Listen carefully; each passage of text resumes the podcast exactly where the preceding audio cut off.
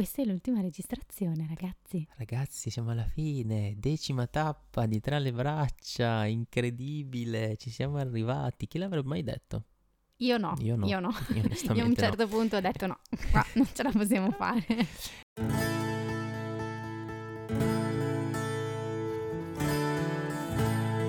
Ciao, siamo Emanuele e Marianna. Oggi vogliamo aprirti le porte della nostra casa per raccontarti di un incontro che ha portato luce là dove c'era buio. Questa storia parla di un seme, di una strada, di una voce. Questa storia è anche la tua storia. Ascolta, Ascolta il nostro, nostro podcast. podcast.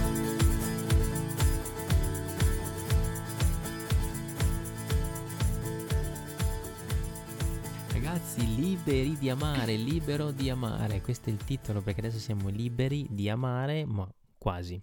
Perché? Tu chi sei? Io chi sono? Emanuele. Io sono Emanuele, libero di amare Emanuele. Libera di amare Marianna. Mm, no, ancora no, però ci allora, sto, esatto, sto, perché diciamo quasi, nel senso che, ok, questa è l'ultima tappa, quindi è il lancio per eh, l'estate, il lancio per essere veramente inviati, essere nella chiesa come unico corpo e un po' lo scopo, no, diciamo, tra le braccia era questo, quindi il, il fare altri nove mesi dove riscoprirsi figli in linea e in unione un po' con i percorsi passati, ma in particolare per vedere uno sguardo di chiesa, quindi essere un corpo solo. E proprio questo è anche il messaggio del Corpus Domini.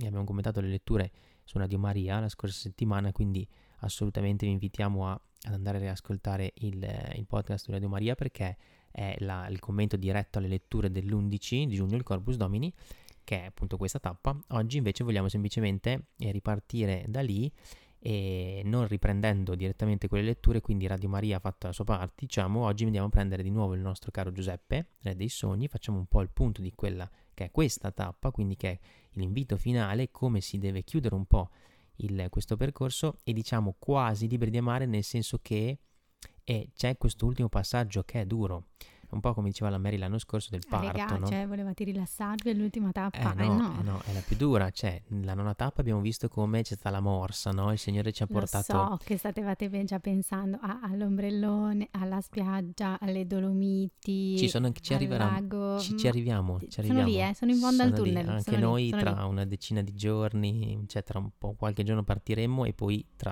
una decina di giorni saremo un po' a tuffarci nel mare, ma e ci dobbiamo arrivare nel senso che dobbiamo passare da questo ultimo tratto che è appunto quello del canale stretto, del parto, no? Dicevamo l'anno scorso, la Mary nell'ultima tappa diceva, eh qui c'è, qui c'è veramente l'ultimo, l'ultimo grande buio che diventa luce, quindi la nona tappa, dicevo, è stata la morsa, no? La povertà dei figli, cioè dobbiamo riscoprirci veramente nudi, fragili, poveri, attaccati dal demonio, ok? Quindi proprio sedotti da, da, tutto quello che può essere il mondo e quant'altro, misurarci con questo però per poter dire grazie a questo poi allora posso essere salvato. E quindi qui nell'ultima tappa c'è proprio lo spazio alla luce, ma l'ultimo buio è il più difficile, infatti c'è l'ultimo sì vero, incondizionato da dire al Signore e c'è proprio la nostra ultima responsabilità, c'è proprio il nostro ultimo tratto che è proprio quello di passare nel canale del parto e vedere la luce. E... Quindi prima ci confrontiamo col buio e poi ci confrontiamo con la luce. Esatto, Questo è cioè l'ultimo questa, step. Brava, esatto. Questa tappa è proprio quella dell'unione no, tra e c'è un pezzo di buio e il pezzo di luce, quindi deve essere proprio un ponte, non nel senso che non è solo buio, non è più solo buio, ma non è già tutto luce. C'è proprio capire che cos'è il buio e capire quindi come la luce lo può andare a, ad abbattere. Oh, mm? Stay with me. Allora, chi ha visto o chi ha letto Il Signore degli Anelli? Non lo so, però io sì, visto e letto. Questo è il momento in cui Gollum ruba l'anello a Frodo e tutto sembra perduto, ok? È quel momento di buio prima che rispenda la luce, come quando nelle due torri stanno facendo la battaglia al fosso di Helm, sembra che stiano perdendo, cioè ormai sono andati. Theoden e Aragorn escono a galoppo sui cavalli per la loro ultima battaglia e in quel momento dall'alto della collina arriva Gandalf. Siamo qua. Esatto, è il momento della professione di fede, cioè sei proprio nell'ultimo tuo rinuncio a quello e credo a quello. Ecco, siamo lì ed è essenziale perché e ci prepara proprio a quello che poi sarà. E l'altra volta nella nona tappa dicevamo e se nei momenti in cui pensi a una fregatura, no, dicevamo rispetto ai fratelli con Giuseppe, ma non è che adesso ci freghi, cioè non è che arrivo fino qui, no, e poi il Signore mi fa lo scherzetto, c'è sempre il dubbio, dovevamo passare di lì, ecco, questa decima tappa c'è la coda di quel momento lì, quindi ancora sei nella, mm, ma aspetta che qui, oddio, mi ha rubato l'anello, ecco, no, allora vedi avevo ragione, è finito tutto, mi ha fregato veramente, no, c'è la piccola porta per passare, quindi c'è la coda della paura, quella grande paura di cui parlavo nella nona tappa, per poi andare alla libertà, quella libertà di amare. Giuseppe cosa fa? E dobbiamo andare a prendere i capitoli dal 42 al 45 della Genesi mm, e questi io vi invito ad andare a leggerli proprio completamente in toto, si fa presto perché comunque il racconto è molto fluido e, e si capisce proprio bene qual è il messaggio finale e come agisce Giuseppe con i fratelli perché è molto importante, noi dobbiamo andare a vedere Giuseppe che incontra i fratelli, no? Che arrivano in Egitto e, e Giuseppe, la cosa importante, dobbiamo partire da questo, cioè che lui non nega i suoi sentimenti, cioè, cioè i fratelli arrivano davanti a Giuseppe, lui li vede e è arrabbiato. Cioè lui non la nega questa rabbia, questa frustrazione, lui dice ma come questi qua hanno la faccia tosta adesso di venire qui davanti a me e io adesso cosa faccio? Mi vendico, no? Quindi lui si nasconde un pochino, si vede benissimo come anche nel film. Hanno una grandissima faccia di bronzo, diciamolo, ma che, con che coraggio! Esatto, esatto. Mm, però dobbiamo, dobbiamo, anche ricordarci che questa è la visione di Giuseppe, perché i fratelli non sanno che lui è Giuseppe. No, certo, assolutamente. Cioè, i fratelli vanno lì da lui e ovviamente loro non sanno che è lui, loro vanno semplicemente a cercare il cibo nella carestia. Ma l'inconsapevolezza ancora di più ti fa rabbia in un certo senso. Esatto, cioè proprio lui si ritrova davanti, quindi deve decidere. Lui non nega la sua rabbia, la sua frustrazione nei loro confronti per averlo venduto, fatto schiavo e quant'altro. Ma è qui, quindi c'è la coda del buio, no? Cioè c'è la scelta che Giuseppe potrebbe fare, cioè di vendicarsi. Ma vedremo poi lo spazio della luce. E questa però è la pedagogia che Giuseppe usa con i fratelli e dobbiamo fare parallelo con la pedagogia che usa Dio con noi, perché Dio non usa misericordia, cioè andate pure tranquilli, non è successo niente, dai venite qui, facciamo pace. Cioè Dio ci chiede conto del nostro peccato, dei nostri errori, desidera una nostra conversione. Gesù non salva il buon ladrone sulla croce per buonismo, no, ma per misericordia. C'è differenza. Cioè ha avuto compassione di quell'uomo che grida perdono. Cioè Gesù non, non lo invita in paradiso, non gli dice che sarà in paradiso con me così, da blè. Glielo dice dopo che il ladrone glielo chiede. Ricordati di me. C'è un pentimento per arrivare a Dio, altrimenti il cuore dell'uomo se ne approfitta, non cambia perché noi siamo degli approfittatori, noi vogliamo solo il bene, quindi appena c'è ce lo vogliamo accalappiare, no?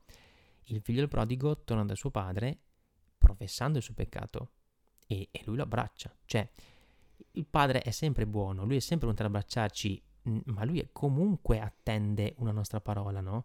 Dio accoglie tutti, comunque, vuole sempre la salvezza per tutti, noi siamo tutti suoi figli, ma c'è un cammino che chiede di fare, c'è una croce che chiede di portare, un dolore che chiede di attraversare, perché così ci può forgiare, ci può plasmare.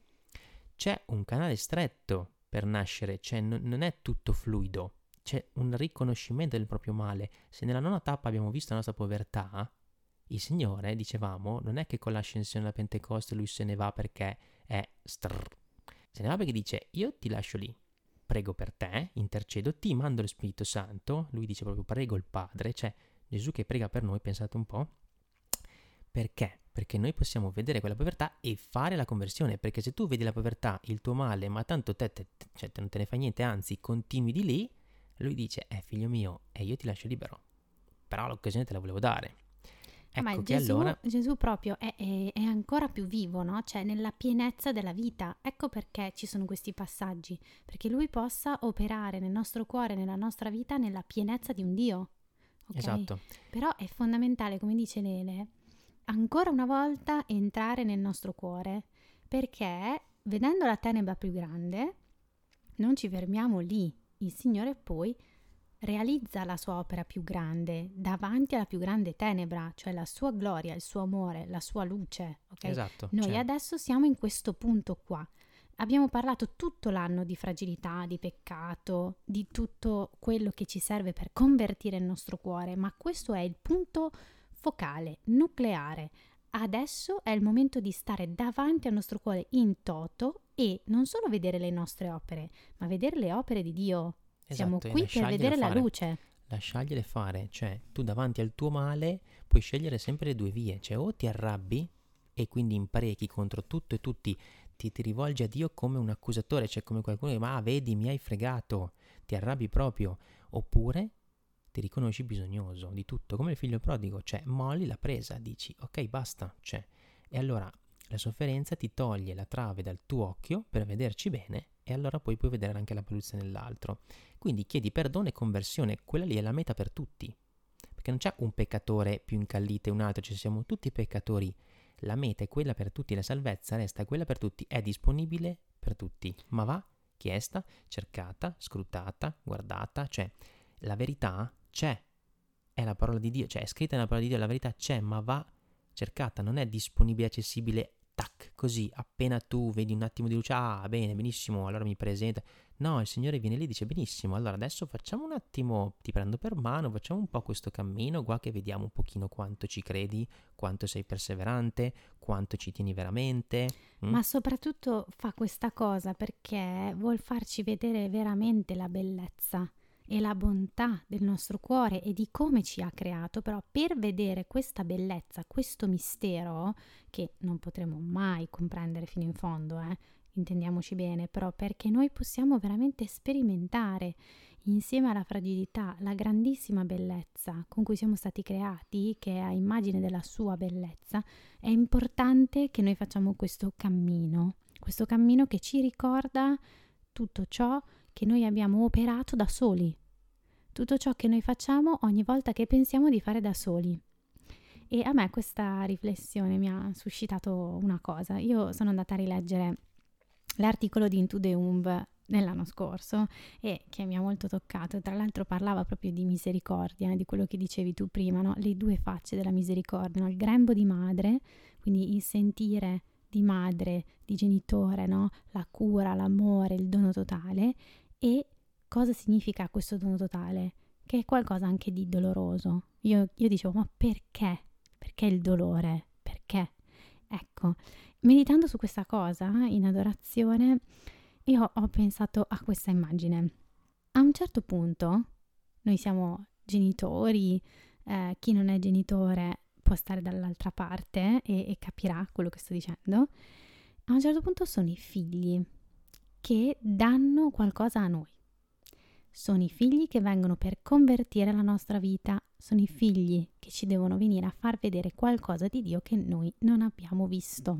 Tu non, non puoi accogliere questa parte perché non è parte di te, cioè non è proprio tu genitore, non è parte di te questa roba qua. E allora come faccio ad aprirmi? Come faccio a mettermi in ascolto del figlio che mi sta dicendo una roba del genere? Questo figlio che io ho cresciuto, curato, custodito, amato, è lui che oggi dona amore a me. Allora, questa è una cosa che da genitori in realtà si sperimenta fin da subito, eh? cioè che sono i figli che ci insegnano ad amare.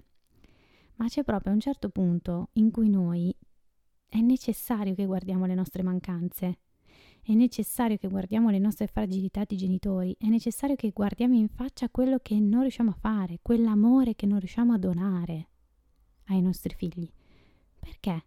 È quello è lo spazio reale della nostra salvezza perché in quello spazio ci viene dato qualcosa di altro e qualcosa di oltre che sono i nostri figli, nella loro veste nuova di fratelli. E da qui si genera anche il corpo di Cristo, proprio da questa modalità di passaggio, no?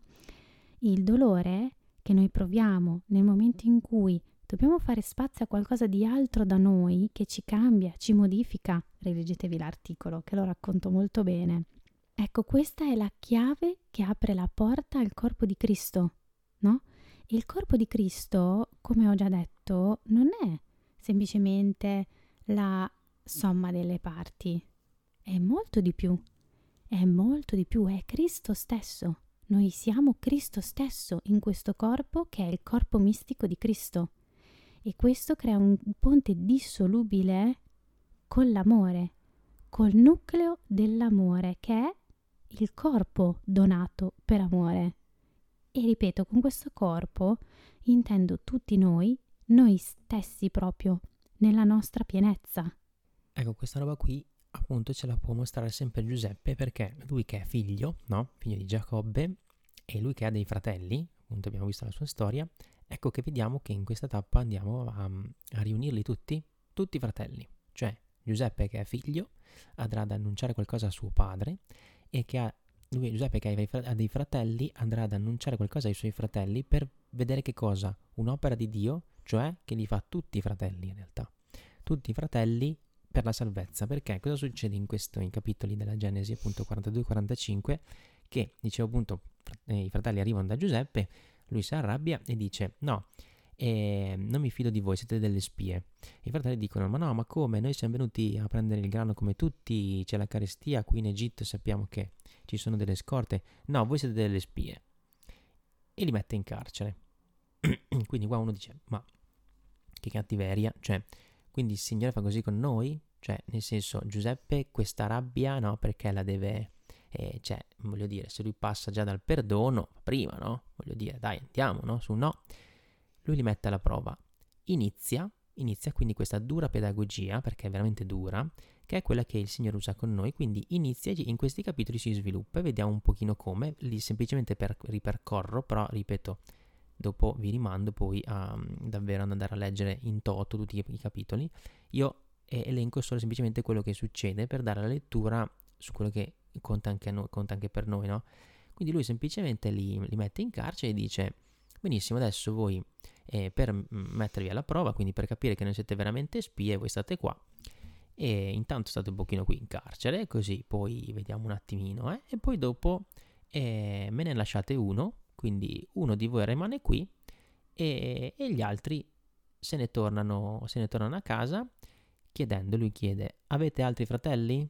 Perché chiaramente lui, conoscendoli, sapendo che sono i fratelli, si accorge che non c'è Beniamino, ok, che è il più, il più giovane, il più piccolo, e quindi lui lo sa e lo chiede apposta, chiaramente. Dice, avete altri fratelli? E loro dicono sì, c'è il più giovane che è rimasto a casa con nostro padre. Quindi, benissimo, adesso rimanete qua in carcere, poi me ne lasciate uno, scegliete voi chi, andate, gli altri vanno e mi riportate qui anche quell'altro. Questa cosa ovviamente loro si spaventano perché sapevano benissimo che Giacobbe appunto non aveva voluto far partire Beniamino perché già Giuseppe, che era lui, appunto era stato venduto, guardate, quindi lo davano per morto, quindi Giacobbe era già mezzo morto dentro di sé perché aveva perso il suo prediletto che era Giuseppe, allora non poteva accettare di perdere anche Beniamino, quindi nel partire verso l'Egitto il Giacobbe aveva detto partite tutti, ma Beniamino resta qua con me, perché non posso sopportare il dolore di perdere anche lui.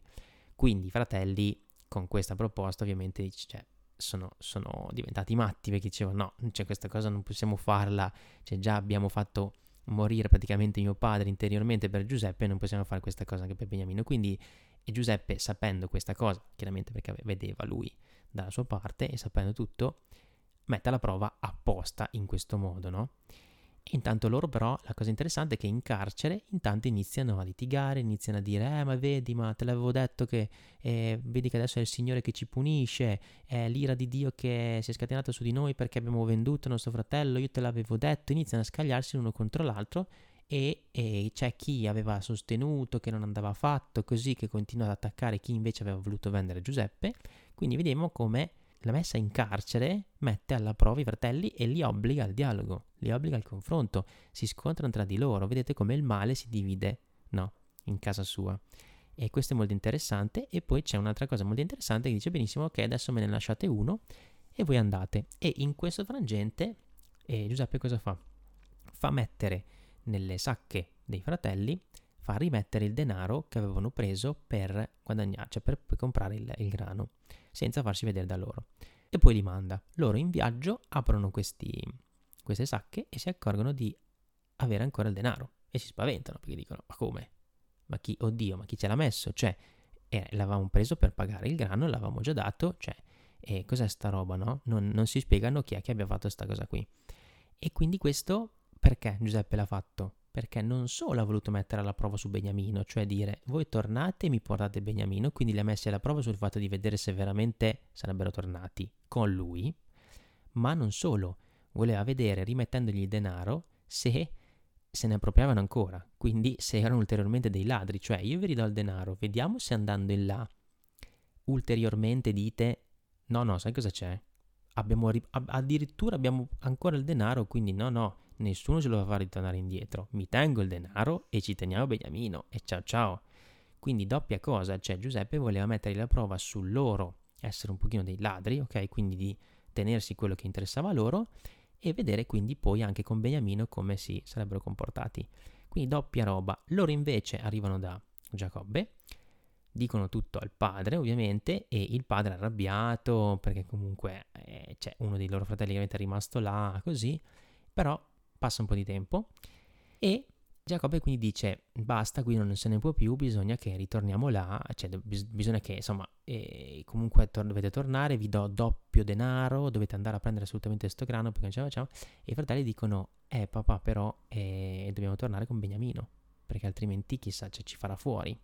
E lui dice no no no non posso sopportarlo, non posso sopportarlo, tanto che poi alla fine tanta è la fame, tanta è la carestia che dice ok prendete anche Beniamino, vi do il doppio del denaro, cioè andate con la sacca ancora più piena e prendete sto grano e tornate tutti qua. Per favore, cioè pensate no, al padre, no? Che... Quindi loro vanno, arrivano da Giuseppe, gli presentano Beniamino e il doppio del denaro. Quindi Giuseppe intanto una mezza prova, no, se l'è presa. Pranzano con Giuseppe, c'è il pranzo appunto con Giuseppe, quindi lui intanto però ancora non ce la fa a svelare il suo volto, quindi ancora temporeggia, perché vuole fare un'altra messa alla prova. E il giorno dopo mette una coppa dal quale lui ha bevuto in quel pranzo insieme nella sacca di Beniamino, solo di Beniamino, prima che loro poi ritornino a casa, no? E quindi loro partono, stessa scena di prima, perché eh, Giuseppe poi dice a un suo, a un suo inserviente, dice seguili, poi quando sono già un po' partiti, eh, gli urli dici fermi fermi perché manca, è stato fatto un furto. E quindi eh, aprono tutte le... E loro dicevano, ma no, ma assolutamente, cioè, perché ovviamente non l'avevano fatto, erano sicuri di non aver fatto nessun furto, no, no, ma assolutamente no. E svuotate le sacche perché eh, bisogna mettere, insomma, bisogna vedere con i propri occhi. Quindi svuotano tutti e nella coppa, nella, nel sacco di Beniamino trovano sta coppa. Quindi tutti, oddio, ma no, così, altro dubbio, perché dopo iniziano, i fratelli iniziano a dubitare di Beniamino, dicono ma cosa hai fatto? E lui dice ma no, ma non l'ho fatto io. Così, bene, adesso torna, ovviamente con gli occhi, cioè vedendo la coppia, dicono no, no, adesso tornate. Tornano da Giuseppe, con, cioè si prostano ai suoi piedi, dicono oddio no, ci dispiace, ma non sappiamo chi l'ha fatto, non l'abbiamo fatto noi, così. Lui, Giuseppe ovviamente sapendo di averlo fatto lui, chiaramente deve vedere fin quanto i suoi fratelli eh, chiaramente dicono il, ver- il vero e lì ovviamente non ce la fa più, cioè nel senso non riesce più a contenersi, quindi c'è proprio il svelo il mio volto e da lì c'è la, ri- la repecificazione, cioè la no, riconciliazione. Aspetta, di una cosa importante, che mm. sembra questo importante, i fratelli si offrono al posto ecco, di Beniamino. Brava, esatto. E cioè. Giuda, Giuda, in particolare Giuda perché, esatto, questo è un elemento che mi sono dimenticato, Giuda dice, quando sono tornati da Giacobbe, dal padre, dice e mi offro, cioè ti garantisco io Beniamino, cioè daccelo con noi, torniamo là con Beniamino, ma ti garantisco io la sua vita, ok? Quindi se, eh, se lui dovesse morire, dovesse succedere qualcosa, cioè, eh, fai fuori anche me, cioè nel senso ti, mi metto io garante di Beniamino, no? E quindi Giuda, Giuda tiene questa parola anche davanti a Giuseppe, dice no, piuttosto che eh, condannare Beniamino perché gli avete trovato la coppa, mi offro io. Quindi Giuseppe cosa ha fatto in tutto questo? Cioè dopo si riconcilia, ok? E dopo dice andate... No, la cosa, altra cosa bella dice... Loro confessano avete... il perché. Esatto. Loro confessano... confessano il perché di questa reazione, no, non prendere assolutamente Beniamino, raccontano, raccontano di aver venduto. Esatto, brava, esatto, confessano tutto, quindi dicono tutta la verità e allora che suo padre non poteva assolutamente sopportare che Beniamino rimanesse lì e tutto quanto, perché chiaramente Giuseppe dice adesso che abbiamo trovato che Beniamino è il colpevole, Beniamino resta qui e voi tornate a casa. E allora dico no, assolutamente no, non possiamo tornare là senza di lui e quant'altro. E quindi poi c'è la fase finale dove appunto lui si svela, quindi i fratelli dopo piangono, si abbracciano e tutto quanto, Giuseppe ottiene quel pentimento che voleva, hm? Dopo, vi spiego un po' questo percorso, e, e li manda, li te, tornano a casa dal padre per poi essere ricondotti tutti lì. Quindi dopo Giuseppe dice avete qualche altro fratello o un padre? E dicono sì, abbiamo il padre che ci aspetta a casa. Bene, adesso andate. Adesso che sapete la verità, adesso che sapete che io sono Giuseppe, sono il vostro fratello, sono rimasto in vita E è successo tutto questo perché Dio l'ha voluto, quindi riconduce sempre tutto al bene, questa è la cosa importante, cioè nonostante tutto lui perdona perché riconduce un disegno divino, andate, portate qua mio padre e facciamo festa insieme e state qua, perché ci saranno altri cinque anni dove ci sarà bisogno di, di carestia, no? Ecco che allora dopo succede così, quindi le, le, i fatti importanti sono che eh, il Giuseppe ha voluto far fare un cammino per arrivare, come diceva la Mary adesso, a far dire a loro quello che era successo veramente, quindi pentirsi, e ricondurre tutti uno, cioè fare tutto un unico popolo, cioè nessuno deve essere perso, metto alla prova le, anche le prove di tieni qui lui, metto in carcere lui, voi andate, così era tutto per vedere quanto effettivamente erano fratelli, cioè arrivare a dire mi offro io per lui, no? Giuseppe voleva arrivare lì, cioè voleva vedere quanto si è fratelli, quindi quanto sei disposto a perdere la tua vita per un tuo fratello e poi quando sei disposto a soffrire ad arrivare per dire la verità, cioè per ammettere il tuo peccato.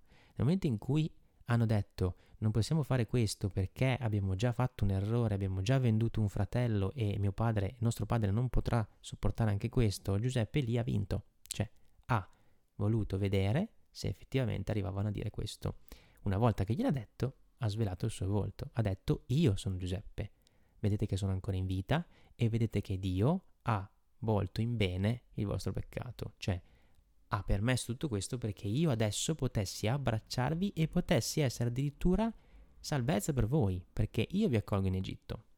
Quindi vedete come si completa l'opera del Dio volge in bene anche il male e si completa l'opera di Giuseppe che si offre, si è offerto, ha fatto tutto questo cammino di offerta, è passato dallo schiavo a essere poi governatore e ad abbracciare i fratelli traditori perché è il cammino di Gesù. Noi, in fondo a tutto, siamo chiamati a essere Eucaristia, ok? Quindi la fine dei percorsi della rinascita è questo, quindi essere Eucaristia, cioè essere dono per gli altri, cioè essere offerta viva e quindi saper amare proprio chi ti ha odiato. Essere tutti un corpo solo non significa andare d'accordo, non significa farlo solo con chi va bene con te, ma farlo con tutti, ognuno con la propria chiamata, ognuno col proprio posto, il membro che sei tu non sono io, ma questo non significa che eh, inficia no? la comunione, cioè la comunione c'è nel momento in cui proprio tu metti Gesù al centro che opera questo perdono e opera questa unica unico disegno di salvezza, che non conta quindi chi sei tu, chi sono io, che compito abbiamo, conta l'essere uno. E non conta essere amici, ma fratelli. Hm?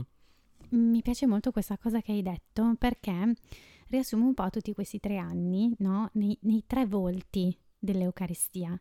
Il primo volto dell'Eucaristia è l'identità, quindi il vestito, il mantello che ci viene messo addosso, no? la vocazione che nasce dall'identità. L'eredità, quindi l'anello, no? quello che ci viene donato alla fine di Into the Umb, prima era Amati, questo Into the Umb, no? Quindi come questa vocazione fiorisce, no? Cioè come posso ridonarmi realmente da figlio di Dio nel, nella mia identità, no? Ho trovato l'identità e ora sono figlio di re e so come spendere la mia vocazione, come donarmi. L'ultimo passaggio sono i sandali, i sandali e l'ultimo volto eucaristico sono i sandali, cioè portare questa gioia piena di essere famiglia ed essere una famiglia dei fratelli nel mondo. Quindi proprio il volto eucaristico di Gesù che dopo essersi spezzato si diffonde, diffonde a tutti, tutti siamo corpo di Cristo e quindi noi mettiamo i sandali al volto di Gesù nel mondo, no? Andare nel mondo e raccontare questo amore che è per tutti, è veramente per tutti, proprio per tutti coloro che scelgono liberamente di corrispondervi. Infatti, come scrivevo mm, nell'articolo dell'anno scorso, appunto il secondo termine che si riferisce a misericordia, che è Hesed, raccoglie anche la necessità di ogni uomo della libertà, cioè di una risposta libera che implica un cuore che si è convertito o no, cioè proprio quello che fa Giuseppe con i suoi fratelli. Noi possiamo scegliere che cosa fare, se accogliere, fare spazio oppure se rifiutare questo amore, no? C'è una reciprocità che ci aspetta, no? Per innestarci in questa famiglia in cui chiam- di cui siamo chiamati a fare parte. E tra le braccia è ed è stato proprio questo. Lavorare di comunione, dare vita al corpo mistico di Cristo e questo non può non passare per la croce, non può non passare dal sanguinare, dal sangue. Il sangue, il sangue dà vita, è espressione di un dono totale ed espressione di un dono che dà vita e prende la forma dell'organo in cui sta. Questa cosa del sangue è pazzesca, cioè il sangue va ad irrorare, a vivificare proprio la mia realtà. E io prendo la forma della mia realtà perché la mia realtà prenda la forma del sangue di Cristo, prenda la forma di Cristo stesso. Ecco, questo è il termine di Into the Womb, la realizzazione vera della vita dell'uomo nell'eternità, fare parte di questo corpo mistico di Cristo nell'eternità. Non è qualcosa che può spiegare fino in fondo, eh, ragazzi, razionalmente, logicamente, no, no, no, no, no. Questa è la logica dello Spirito Santo, è un'esperienza da vivere, da fare, è una bellezza incarnata che chiama il tuo cuore. Il nome e la sete della sete che tu hai nel cuore è questo qua, questa roba qua di cui ti ho parlato adesso, di cui vi abbiamo parlato in questi nove mesi. Questo è il coronamento di tutto quanto.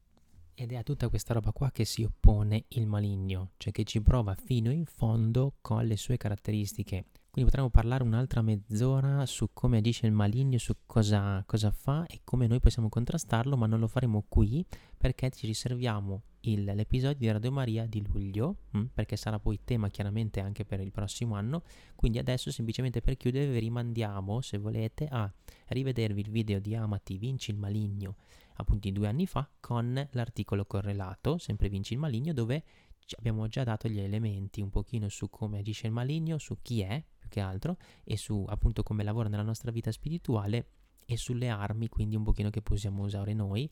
Ma poi appunto vi invitiamo poi a luglio su Radio Maria perché eh, andremo appunto a fare uno sviluppo eh, più dettagliato, mettere in risalto com'è il maligno e come può essere però nostro, la nostra opera nella luce.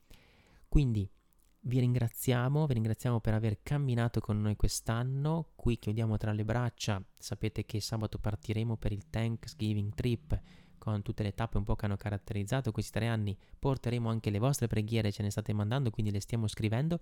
Fate ancora in tempo a mandarci delle vostre intenzioni di preghiera per chiudere quest'anno e lo porteremo nei luoghi dove andremo e ci potete dire anche quale luogo. Quindi aspettiamo ancora le vostre preghiere assolutamente. Faremo questo viaggio di ringraziamento proprio per terminare questo percorso chiudere definitivamente nella nostra vita con il buio, con le tenebre, col maligno e aprirci alla lode, quindi al riconoscimento che Dio è solo uno e a Lui solo ci vogliamo affidare per il prossimo anno.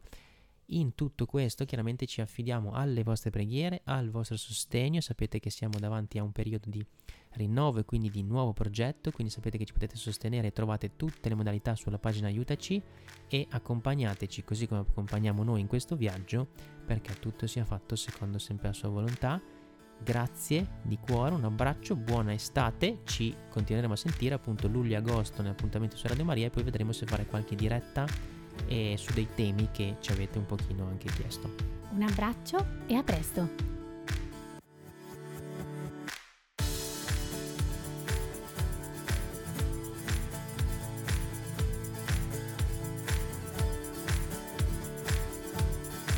di essere stato con noi. Se vuoi approfondire il nostro progetto Un corpo mi hai dato, trovi tutti i link in descrizione. A presto!